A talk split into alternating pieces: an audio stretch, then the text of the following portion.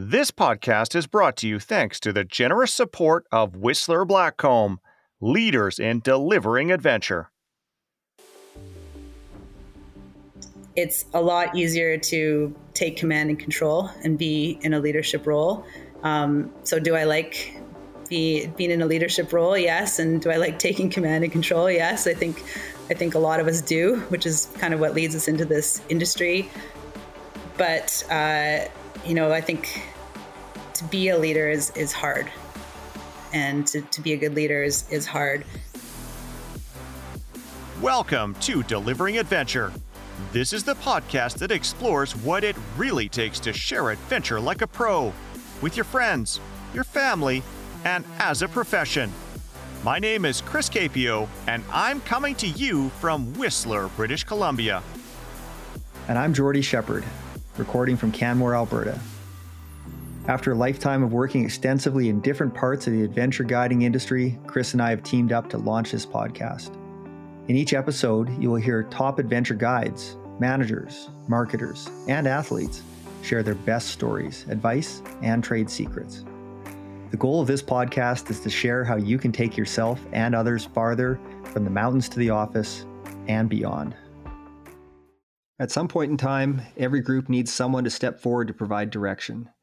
If you're a professional guide or instructor, it is pretty much expected that you can be the leader. However, if you are with your friends, family, strangers, or you're part of a team, being the leader may not be as obvious. While many people enjoy the command and control element that can come with being a leader, actually stepping forward and being an effective leader can be difficult. This is especially true when we find ourselves dealing with people who are predisposed to challenge authority. So, in this episode, we're joined by Erin Tierney, who is going to walk us through some of the things that we can do to inspire others to want to follow us and how we can aspire ourselves to step forward and take the reins of leadership. Aaron is a certified CSGA ski guide and the current president of the Canadian Ski Guide Association. In addition to guiding in the heli ski industry since 1999, Erin is also a guide trainer and examiner with the Canadian Ski Guide Institute. Erin currently works as the general manager of Whistler Heli Skiing. Erin has worked extensively with teams of guests and guides in a number of roles which makes her a perfect person to give us some insights into being a leader. Okay, Jordy, let's bring Erin into the Delivering Adventure studio. And just a note, she did warn us that she has a rather vocal dog, so we may hear that from time to time in the background. Yeah, my dogs are also being a little noisy today, too. Hi, Erin. Welcome to the show. Hi. Thanks for having me.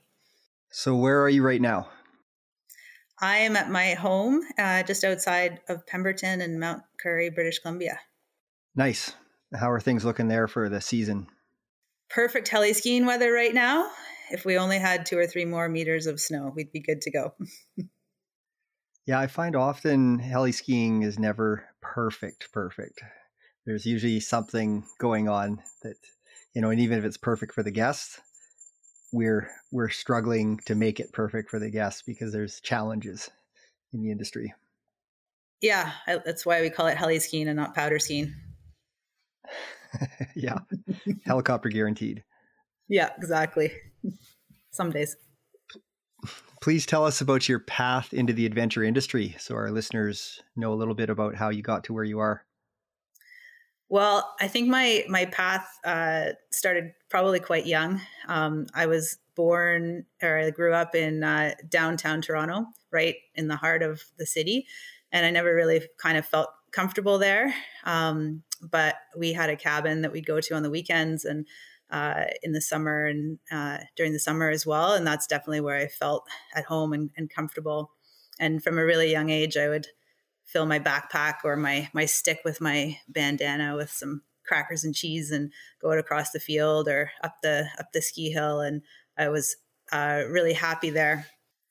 So yeah, I grew up ski racing and uh, was doing that and uh, quite a focus. And then at 16, I got cut from the team, which I wasn't expecting. Uh, kind of came out of left field for me, and so left me a little bit lost. And uh, I didn't really know what to do with myself, but luckily my aunt and uncle had moved to Whistler in the 70s and uh, offered me a spot to come and live with them uh, for the summer, which uh, was amazing and really found people that I, I like to hang out with out here. So I came out to Whistler, um, went to school, finished high school in Pemberton, and met a great group of uh, people both at at school and uh, and in the community that loved to be out adventuring and having fun. And we didn't know what we were doing. Uh, walked out into the woods and kind of figured it out. And in the winter, we'd put our Securifix on and uh, and go tromp around in the mountains and kind of trial by fire. And um, so I kind of formed my life around uh, working to ski. Uh, so that I could play and, and have fun. And then uh, that wasn't really fulfilling me um, fully with the jobs that I was doing. So I, I, got an opportunity to go work with the Blackcomb Ski Patrol. And that was great for a couple of years. Great group of people, learned a lot from them. Uh, and then one of my friends told me she was going to take a, an, an avalanche course and a guides course. So I decided to, to hook up with her and did my level one CAA course. I had uh, Larry Stanier and Clair Israelson as my instructors. And uh, we actually had Justin Trudeau in the course as a student. Uh, we didn't know who he was at the time, but um, I was just, you know, in awe of of Larry and Claire and their stories that they had to share. And I thought this is something that I can really uh, get behind and, and be involved in. And so from there, I went and did uh, the level one CSGA course in Blue River um, and was successful with that course and offered a, a week of work um, the following week. So I went back up there, and it happened to be Mike Wiegele's 30th year of operations and Warren Miller's 50th year of making movies. And I walked into this week long gala affair, uh, chocolate fountains and ice sculptures and black tie. And we'd go skiing every day. And it was the beginning of May, but so the skiing was awful. It was knee deep isothermic slush. We'd never take guests out into that nowadays, but at the time we went out and I just thought it was the coolest thing ever. And I was hooked from then on. So that was the start of my career. So that's how you got into the adventure industry. And then, yeah, tell us where you've gone from there. Uh, yeah, from there, I, I worked my way up uh, through the operation at, at Wiegele's, uh, tail guide, guide, lead guide. Um, had a great opportunity when I started lead guiding. I got my level three CSGA course, and uh, we had a shortage of lead guides at, at, that time, and so I was thrown right into the to the big bus into the 212 with uh, multi group machines, and I was doing it all winter long every day, and and it was so amazing. I, I'm not someone that will sit there and plan out a full day. Um, I planned out a couple a couple of runs, a couple of directions that I'd want to go, and then just kind of went from idea to idea to idea, and um, it was a great adventure and uh, and really fun to be out in front and leading the way. Kind of a, a dream that I'd had since back from before when I was tail guiding and and uh, kind of got separated with one other girl who was going to the bathroom and I I guided her down and we ended up passing all the groups and having a great run down this uh, amazing tree run and ended up at the bottom ahead of the lead guide and was a bit of a mistake at the time, but I got a little glimpse into what it could be like. So it was really cool to to achieve that. Um, I got the opportunity to be the operations manager at Wiegele's, um, and uh, and that was a pretty neat thing. Working for Mike Wiegele was uh, an amazing experience. He's a, a true visionary and an exciting person to work for. Someone who had really really high standards, who made it easy to actually do a high level of work because that was the that was the expectation. There was no question about doing anything else. Um, and uh, became an instructor with the Canadian Ski Guide Association, uh, uh, which I really enjoy, and uh, working up to be the, the, president now of the association. Um, and uh, yeah, now I'm working as the general manager of Whistler Heli Skiing. Wow, quite a journey. I started with uh, Wiegele's in back in the day. I was a radio operator initially, and then I became a weather forecaster fairly quickly that same season, and working with ASARC with uh, the Cal- University of Calgary Snow Science program uh, during the days, and weather forecasting in the mornings and the evenings. And then uh, yeah, and then I ended up starting the. I did some a bit of tail guiding as well, and then I started with the ACMG program and became a mountain guide. So you've been in some leadership roles. Could you elaborate a little bit on that? Because we are talking today about being a leader and and uh, what it takes to try and convince other people to follow us. Uh, so, what um, kinds of leadership positions have you found yourself in? Well, I think it's it's important to acknowledge that um, as soon as you decide to take a career or a job where you're responsible for people's safety and risk management, that you are you are volunteering to put yourself into a leadership position right off the bat.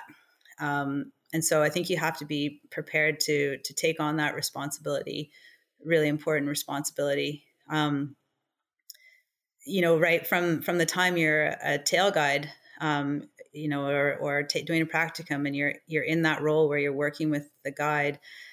You are in a leadership role. As soon as the guide skis away, you're you're making sure that the guests are are following up with um, with the instructions that the guide is given, and you have a real opportunity to be a leader to the guests as well, whether they're you know experts or or on the lower end of things.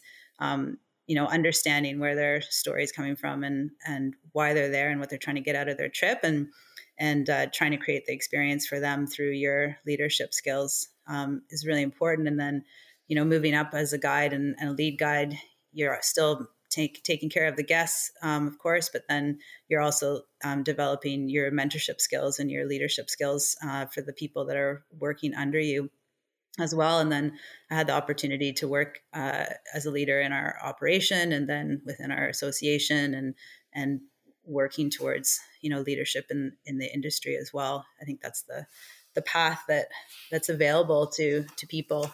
Um, but I do think that it's really important to deter to establish the difference between a leadership role and being a leader and you know being in a leadership role is very much command and control, which you learn early on in, in anything that you're doing professionally.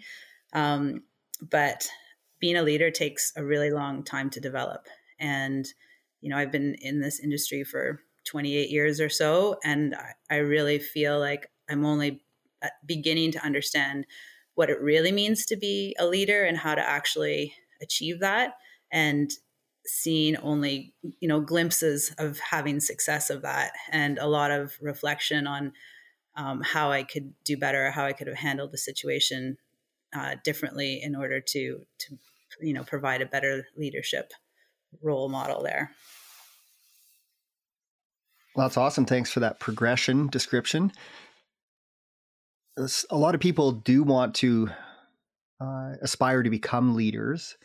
And so I think a lot of our audience uh, may be in that position if they're not already a leader.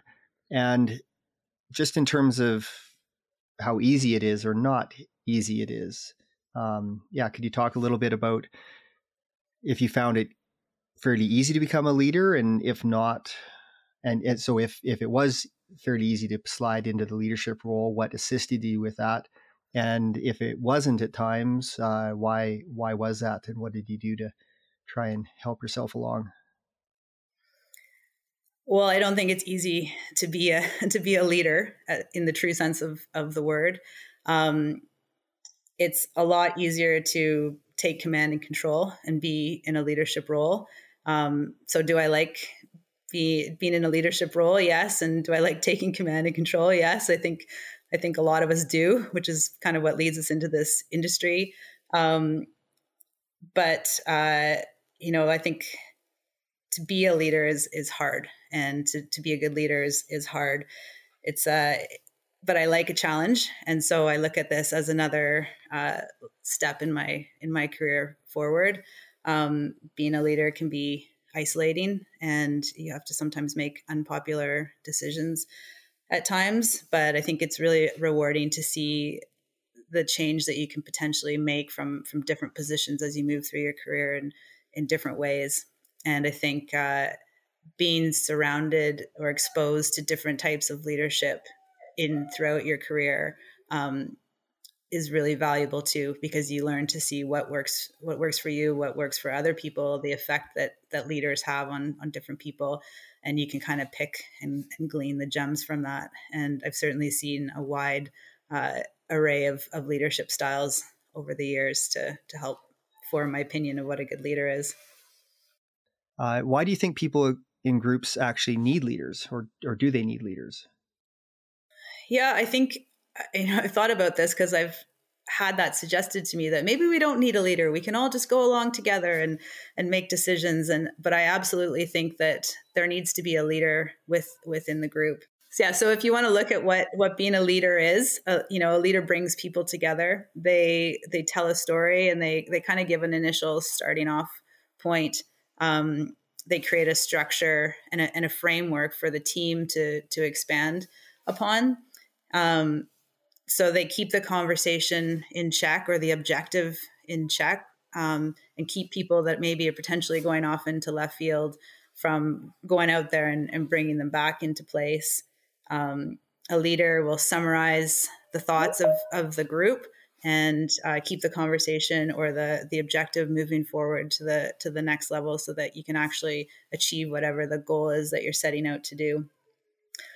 Um, another big thing I think a leader does, which is something that I try am trying to work on, is really, uh, you know, that we talk about leadership role in the beginning being command and control, but relinquishing control and you know empowering team members to own p- parts of the project.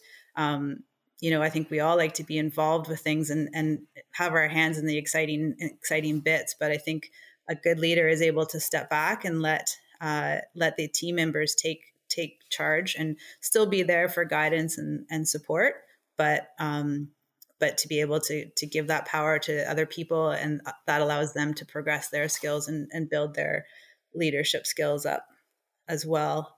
Um, but i think it's also important to note that in our business a, a leader takes on a lot of responsibility and um, and sometimes has to make hard calls for for safety safety of the the rescuers or hard business decisions.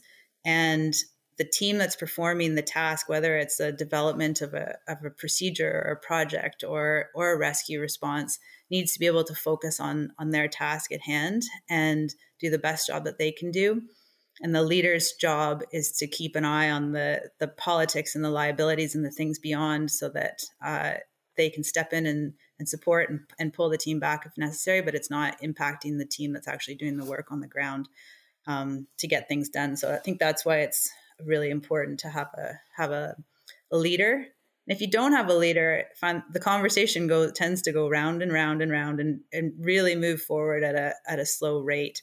Um, and uh, you know, an example in a rescue scenario, when I was operations manager at Wiegele's, um, Saturdays were our changeover days. So we were done at noon, but the thing was you kind of kept your ski stuff on because the reality is, is you're probably going to get called out to help in a rescue at some point in the afternoon um, from recreational public out there. And being a, a newer leader, uh, I wanted, I still felt like I had to have command and control. And that was how I was going to support my team is kind of by trying to do everything myself so I went out on a lot of those calls. And this one call I went out on, Mike came with us in the helicopter. It was nearing the end of the day, didn't have a lot of daylight left, and it was an, it was an injury. Um, and I got out of the helicopter with a whole bunch of senior lead guides and went over and started doing my patient assessment and and you know trying to help this this guy out who was beat up. And at one point I looked over and I saw Mike and he was just standing back against the machine, leaning up against the helicopter, just kind of watching and this little grin on his face. And he kind of had his signature little bop that he goes with his head, starts nodding. And when he's thinking a lot about a lot of stuff, and I was like, okay, I think I'm probably going to hear something from Mike about this a little bit later. He's got some things to say. And he, he took me aside afterwards and he said, Erin, you are the leader. You can't run in and get your head in the hole and not keep an eye on the big picture all around you. You need to you need to step back and let your team do their work and and you look out for the big picture and safety and and take care of your take care of your people and I was like, but I, I still really want to get my hands in there, but I, I get what you're saying. And so that was kind of a, another lesson in the progression with Mike to be a leader. Absolutely. And so we know with uh, with leadership, and you know, you take a look at any industry, you know, whether it's politicians or if it's in business or in the rescue world or guiding, instruction, teaching, uh, like we're talking about here in the adventure world, adventure industry. Uh, there's different styles, different leadership styles. What uh, if you could peg yourself as having a style of leadership? Uh, you know, do you have that, or could you can you state what that is, and and does it change depending on the situation? Well, yeah, I could say what I would like my style to be, um, but like I said, it's a it's a work in, it's a work in progress. Um, it's uh, I mean, ideally, I think having a collaborative style where you can involve as many people as possible and, and step back and and relinquish that control and, and give tasks to other people and, and just be there as a as a you know support and, and check in person and, and guidance is is ideal um, that creates buy-in from the group and and involvement and everything is going to get done a lot more um, efficiently uh, if you can empower people and and support them that way. Um, I think there is a time for for command and, and control, more direct or dictatorship, however you want to call it, uh, leadership style. And I think that uh, I've certainly, you know, I've certainly do that at times when when necessary and growing i'll call it growing up uh, growing developing my skills that was definitely the more prevalent side of things and i i learned a lot from that style uh, what what doesn't work about that and i'm really trying to focus on on being more collaborative and, and inclusive at this point um, certainly you know from starting guiding in the early er, mid mid 90s early 2000s uh, the the kind of leadership styles that were modeled back then towards uh, t- towards me and the the other developing guides was was one style, and I think that's changed over the years, and um, and so with that, I've tried to change as well. So, Erin, what does it take to convince people to follow us? I'm sure there's a lot of mountain bike guides and ski and snowboard instructors, parents trying to convince their kids to to follow them. There's friends leading their friends. There's spouses trying to lead their spouses and to convince them to to do what they want to do. Like, what does it take to get people to say, right, you're the leader. We're we're gonna take your advice and we're gonna follow you where we need to go. Well, I think it's easier to convince people to follow you if you if you're able to come into a situation with uh, a reputation and uh, you know and and skills and have already established that that trust um, whether it's directly with the people involved or or throughout your your industry or or you know your other relationships. Um, but if that's not the case and you're you're coming in fresh and meeting people for the first time or you know you're trying to get your children to listen to you or or your friends or your spouse to listen to you i think having a story that they can get behind um, really helps um, letting people know the full situation, what you're dealing with. Um, maybe the goal is to go out and do um, activity X, um, but these are the conditions that are that are facing us, and so these are the things we're going to be. This is how we're going to adjust our our day. This is why we're going to adjust our day. These are the things I'm concerned about. Does anyone else have any concerns? Um, engaging engaging people in the story and and having them understand why you know you, are sort of going down the path of decision making that that you're going down um, and then i think it's really important to lead with lead with confidence but lead with humility. So like a humble confidence um, that makes you much more approachable and and relatable than someone that comes in and just tries to lay down the law and doesn't doesn't listen to anything else that's going on around them. So um, if you can if you can tell the story if you can engage people if you can empower people to be part of the decision making through uh, education then uh, and lead with some humble confidence i think you're going to have a good chance of bringing people along with you in a because you're creating such a positive environment. That credibility piece i find is is huge. If you don't build up that trust in yourself from the people you're trying to lead it becomes very very difficult. And i find that if you can build up that credibility early by being right and and getting everything right to start with, then people are less likely to question you if something goes a little bit sideways further on. And that's where making sure that you have done your preparation, you have set those expectations, you're walking into a situation where you're you're ready to go um, versus hey we're going to do this thing and you get there and it doesn't work and then all of a sudden people start questioning whether you are the person who should be leading them or, or not and that can be really difficult um, to do actually it takes a while and i think that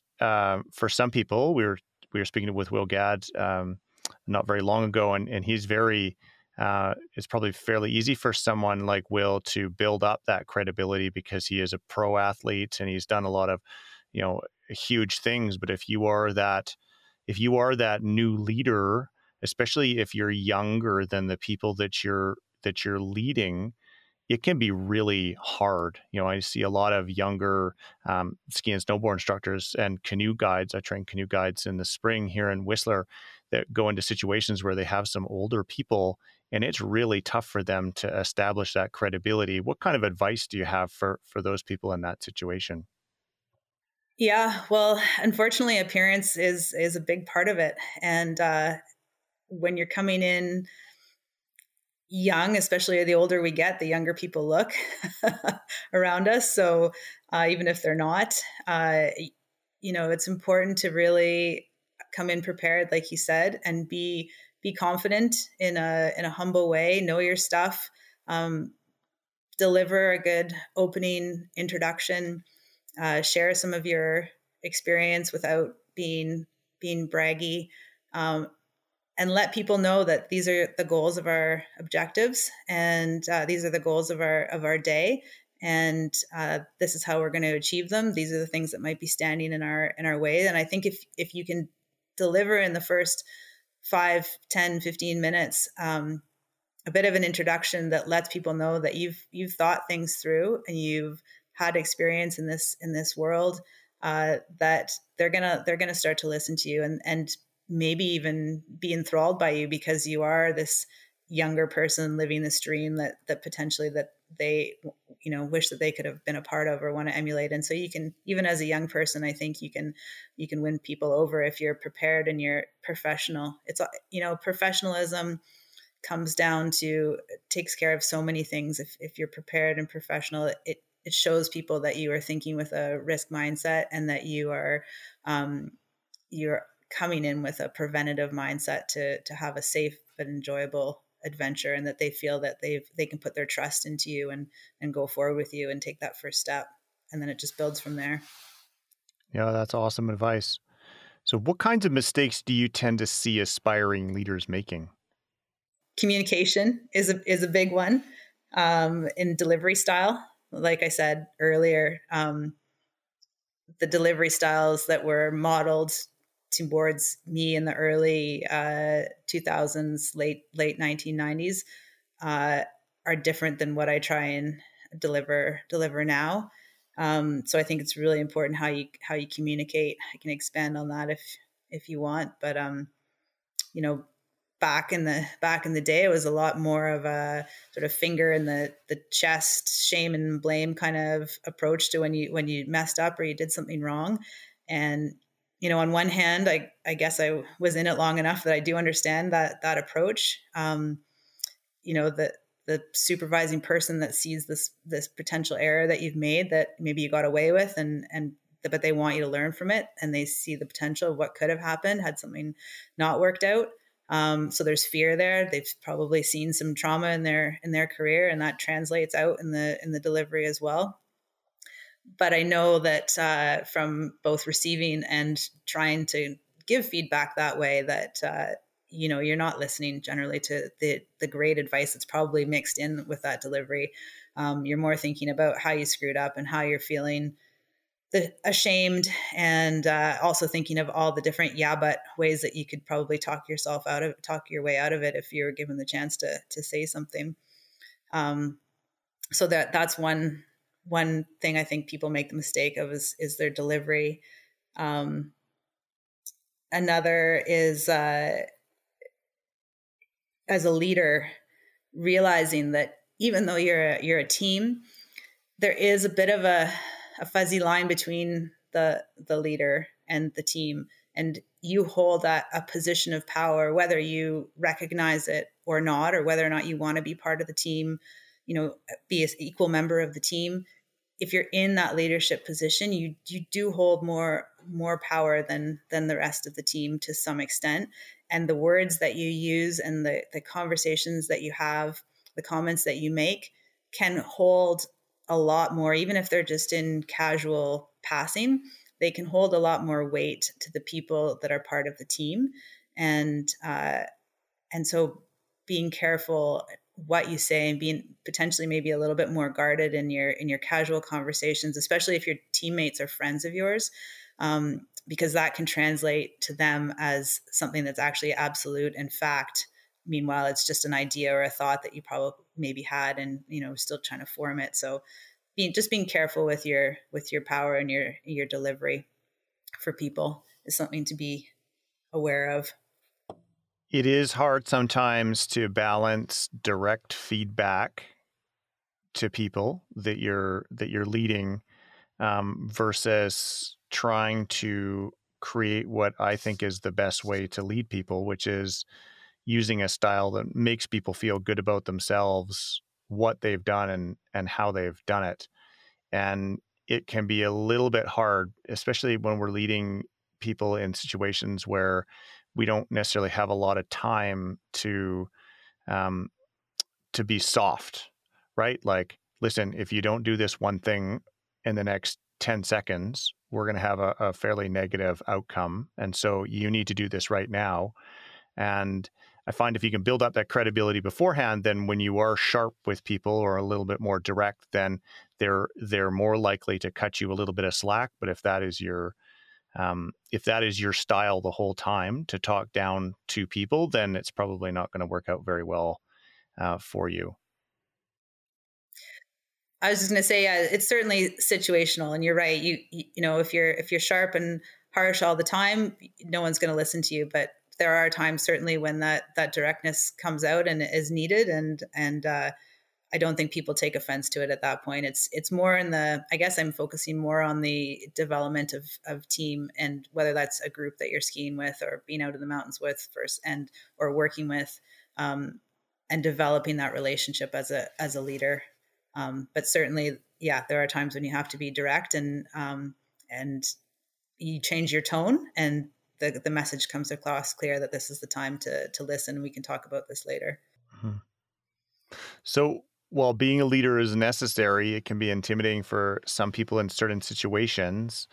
Um, I shared with you a, a, story of how I was leading some university students uh, this past fall on a backpacking trip, and and some of the people were it, it, was very easy for them to step forward and and fill a leadership role and then other people for the most part because they had not done that before um, found it quite difficult and i needed to give them a, a, a few tries uh, at it before they started to feel comfortable to to step forward and to fill that void. And so what kind of advice do you have for any of our listeners out there who might find it hard to step forward and to be the leader? Well i think I think we all we also need team members. And so not everybody needs to be a leader. We we also need team members.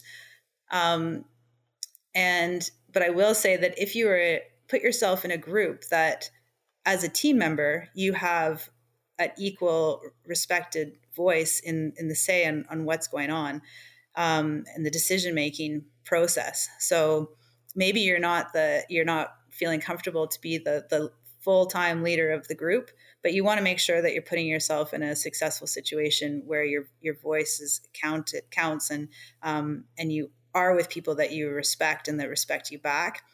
And then i think over time and experience you're gonna you're gonna glean those uh, those leadership qualities from those people and be able to apply them into your into your day-to-day life as you gain that experience um, and become a become a leader yourself. But I don't think that being a leader is something that people need to rush into necessarily if if they're not ready. And I think knowing that they're not ready to be in that leadership role is also a, a real strength as well and for you know your example you're talking about in sort of a instructional role where you're trying to develop leadership skills i think to in order to facilitate that um, you know you are going to have those strong personalities and then you're going to have the people that are more challenged by that and making the space uh, for those people that are more challenged by it to have that that freedom to you know figure things out as as far as leadership goes is is really important too. So as a as a leader of that group making sure that the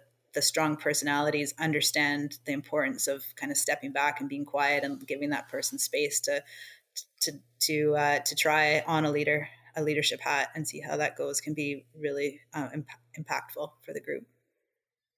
No, that that is that is so true.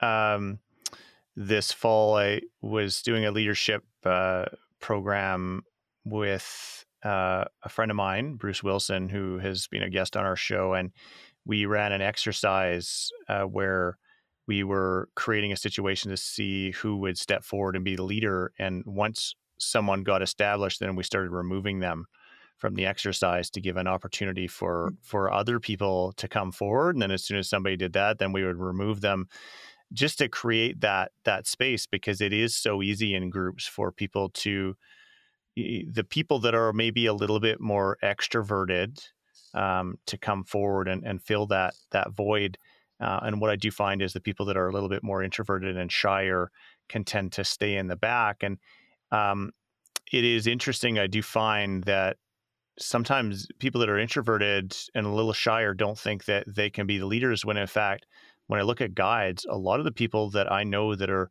instructors, skiing, biking, um, guides, mountain guides, whatnot, they're not extroverted people. They're actually introverts, and they re-energized by being a little bit quieter and having their their quiet time but they are happy to step forward if it's if it's needed and finding that confidence in yourself to switch switch yourself kind of on when you need to it, it it's okay. And so if you're an introvert i guess my my let my advice to you out there is you can be a leader. Like it it doesn't have to be the person that's big and noisy and and bold yeah, like like we've talked about, I think being a a big part of being a leader is is being able to listen and to hear other people's stories and and take that into consideration as you move the conversation forward. So certainly taking a quieter approach can be a real strength um, point of strength. So it's common when we're guiding and instructing adventure sports to find ourselves leading people with strong personalities who may be storming in a group. And what I mean by storming is that they may be pushing the boundaries and testing their leader's authority. This usually happens because they want to do things their own way. Uh, they may also be trying to carve out their position in a group's hierarchy by being a little bit more assertive. And a lot of guides find this challenging. What kind of advice do you have for our listeners who might find themselves in this situation and having a difficult time dealing with these kinds of people? Yeah, those are fun groups. uh, I find uh, skiing really fast helps. You know, they got to try and keep up. But no, you know, depending on what what you're doing, um, there's different ways to to manage those groups and certainly it's different i think if you're in a professional role with a group of clients versus a group of friends. Um, but uh, from a professional standpoint i would say you know for an example maybe you're you have a higher avalanche hazard and so you can't access the terrain that people want to go in. So you know just that you're less talk more more skiing keep them busy hitting hitting jumps, having fun, and change the focus from you know the steep and gnarly terrain to uh, to you know a faster pace and challenge them in in different ways.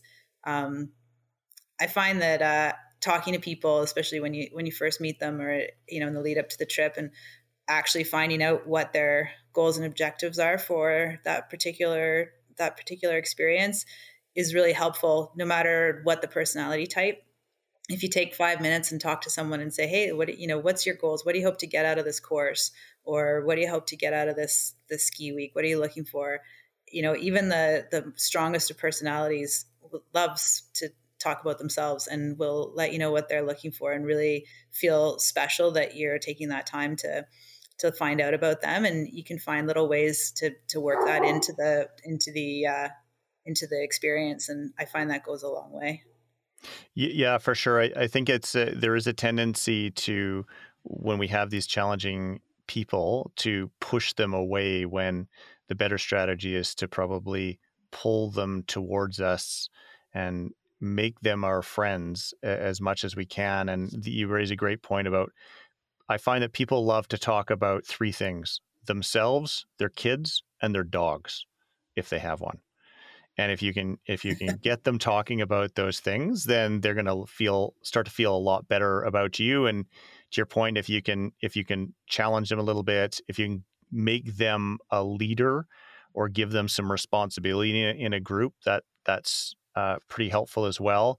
One strategy that I have heard that I don't love is uh, I've heard a number of ski instructors over the years. They'll have somebody who just doesn't want to listen to them, and they'll go out and they'll actually just try to destroy them. They'll take them down the run that's very difficult for them. They'll watch them blow up, and then they'll you know show the show their their student, hey, listen, look how easy I had skiing down there, maybe you should pay attention because you were really struggling. And of course, that puts some person in a pretty difficult place. And I, and I think that can be a little bit of um, a natural reaction for us. Our instinct is when we're, when people are pushing us, we we tend to want to push back. When you know really what you're coaching is maybe just take a little little step back and be a little bit flexible um, as they're pushing and and then get them on your side and then hopefully you can you can turn the tide yeah exactly and that all leads comes down to professionalism right going out and and sh- that whole back to that shaming and blaming thing if you're if you're doing that to your your guest, the person that's actually spending money to be to skiing with you, you, you probably need to look at why you're you're doing the job and if you're mature enough to actually be in that position of responsibility because that's really how you're going to get yourself into into trouble, you and your guest both into into trouble. So um, yeah, I certainly agree with you that uh, that's not the way to to handle things, and you need to look at it from how can you uplift their experience and and uh, cater to them in in you know within reason as far as safety goes and risk management with one guest. Uh, I was operations manager and lead guide at a heli ski operation a number of years ago, and and this guest was poking out and not really following the lines, not really following instructions. And finally, I'd had enough of it. And you know, after taking a more lenient um, approach to it, and so he he comes down to the pickup where the helicopter is about to come in, and I I laid into him and you know in front of the other guests who were his friends and, and i said like that is completely unacceptable what you just did and what you've been doing and and if you do that any of that stuff again we're going in. And he he looks at me he's, he's a smart guy wealthy guy and uh, educated and he, he smiles and he's like well, that was our last run. We're going in now. and I'm like, yep. I kind of just made myself look like an ass, didn't I? Yeah. Well, we're going in for sure. Yeah. yeah. Not even we're done skiing. yeah. yeah. So you want, might want to be, uh, yeah, a little careful with when you deliver certain messages as well. Erin, do you have any other advice for our listeners on how they can become more effective at inspiring people to follow them? And I actually got the idea for this topic. I was uh, down near Stanley Park in Vancouver a year ago, sitting on a bench, and I was watching a group of people uh, walk along, and and they were kind of in their early twenties, and there's five of them, and they had their backpacks on. They were going to walk the seawall in Vancouver. And I thought, you know, one day one of them is going to be leading their friends on a bigger hike, probably on the North Shore, or maybe up around Whistler, or maybe they'll go to the Rockies.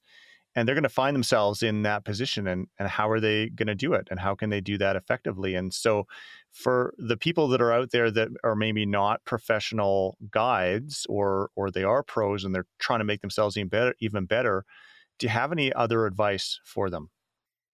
Um, yeah, I mean that's that brings up a whole lot of thoughts about uh, development and and um, you know I think about my son who's now 16 and he and his friends went up uh, and did a day trip up Mount Currie this this summer it's great because there's cell service all the way up. So um, felt comfortable letting them go up there. And there was, you know, most out of the five of them, at least four of them have great, um, the beginnings of great leadership skills.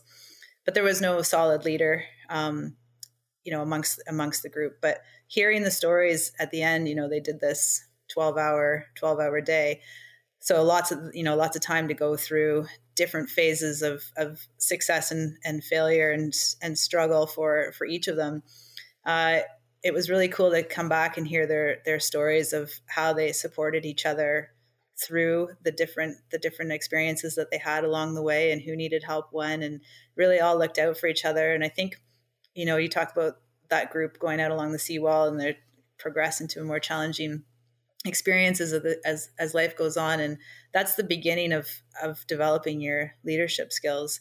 And um and and it, that's a, a you know a great way to a great way to start. And then i would say that uh you know a leader doesn't know they're a leader in, until they are. So for that group um whether we're talking about your your group or or my son's group no one went out there with the idea of being a leader but when the time came when they needed to step up and and and make some decisions for for the group um, to be successful they found themselves in that position and whether or not they're comfortable with it or not um, it's how you execute it. And and having that you know when you're in that role you ha- you hold power and recognizing that you hold power um, whether you want it or not is really important because you're in a really strong position to sway the decision making of the group when you're standing in in those shoes and that could sway it for the good or it could could sway it for the bad. So understanding that that responsibility is really important and going forward with the idea of, of humility i think is is something that we could all use to remember in this in this day and age. Um, there's a lot of confidence out there but it needs to be tempered with some with some humility. And uh, yeah, and I just think you go out and you do the best that you can and and try and take care of your your team and your people and and do the best job that you can and make the best decisions that you can in in the moment and and it, remember that it is a long long process to develop these skills um, and uh, and be patient with it. Awesome. Well, thanks so much for this. Uh, this has been uh, this has been fantastic, and and um, wish you the best through the winter. Have a safe winter. Thanks, Jordy it's been a really uh, great experience to think more about leadership and what it means. So I appreciate the opportunity. If you would like to find out more about Whistler Heli Skiing or the Canadian Ski Guide Association, which Erin is the current president of, you can find links to both in the show notes. You can also hear Erin speaking about the CSGA in an interview with our friends at the Avalanche Hour podcast. There is also a link to that interview in the show notes. So, Jordy, what stood out to you as you listened to Erin?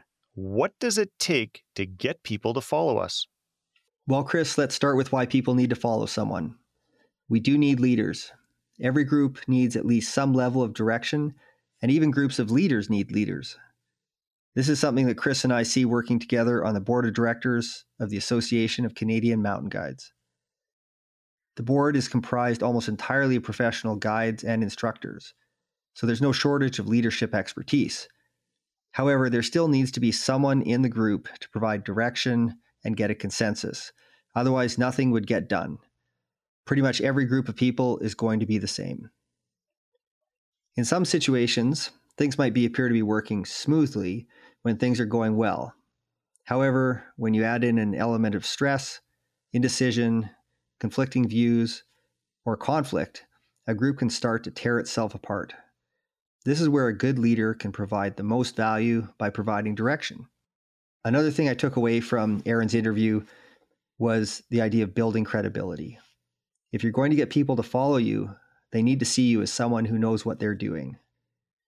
You also need to realize that being the leader is a huge responsibility, especially when there's a higher degree of risk involved. Leaders are responsible for keeping everyone organized, providing guidance, creating a safe environment giving people support when it's needed, involving team members in decision making in a way that's constructive, and overruling team members when it is needed. And finally, sometimes a leader has to make unpopular choices with their group, resulting in feelings of isolation. Chris, what did you get out of Erin's interview? Well, all great points, Jordy. A key to reducing conflict and inspiring people to want to follow us is to remember that we need to use different leadership styles for different situations. This is something that Erin touched on. In situations where action needs to be taken quickly or where there is a higher level of risk, it's common for leaders to take a more direct, commanding approach. However, if a leader tried to use this approach all the time, the leader would probably get pushback, especially from people that don't like being told what to do. This is something that I found out firsthand. On the other end of the spectrum is a laissez faire style. This is when a leader sits back and cedes control to the people that they are leading. This can work in low risk situations and with people whom a leader can trust to make good decisions. In this instance, the leader is taking a more hands off approach by only providing guidance when it is needed. This works when there is a little chance of getting into trouble or not meeting an objective. However, if the group is inexperienced or unable to make good decisions, giving a group too much control can backfire. An approach that splits the difference is a coaching style. This is where a leader uses their influence in a softer way to persuade the people they're leading to move in the right direction. This approach can be a little more subtle and relies on the belief that it is better to let people come to the right conclusion on their own as opposed to providing direct instructions. The downside of this can include the fact that some people still won't be able to make the right decisions. Also, in high risk situations, the leader may still need to take a more authoritative, assertive approach. Overall, though, I find that the more often you can use approaches where you can make people feel good about what they have done and how they have done it, the more successful your team will be. And lastly, developing your leadership takes time. Like any skill, leadership skills aren't developed overnight. It is something that takes a conscious effort and reflection to develop. It also takes opportunity. This is something that Erin also touched on. Being an effective leader is another topic that we will spend more time discussing as this podcast goes forward. This brings us to the end of another episode of Delivering Adventure. We would like to thank Erin Tierney again for joining us. If you haven't done so already, make sure that you click the follow button in your podcast player so that you don't miss out on future episodes. We have a lot more great content coming your way. Take care, and thanks for listening.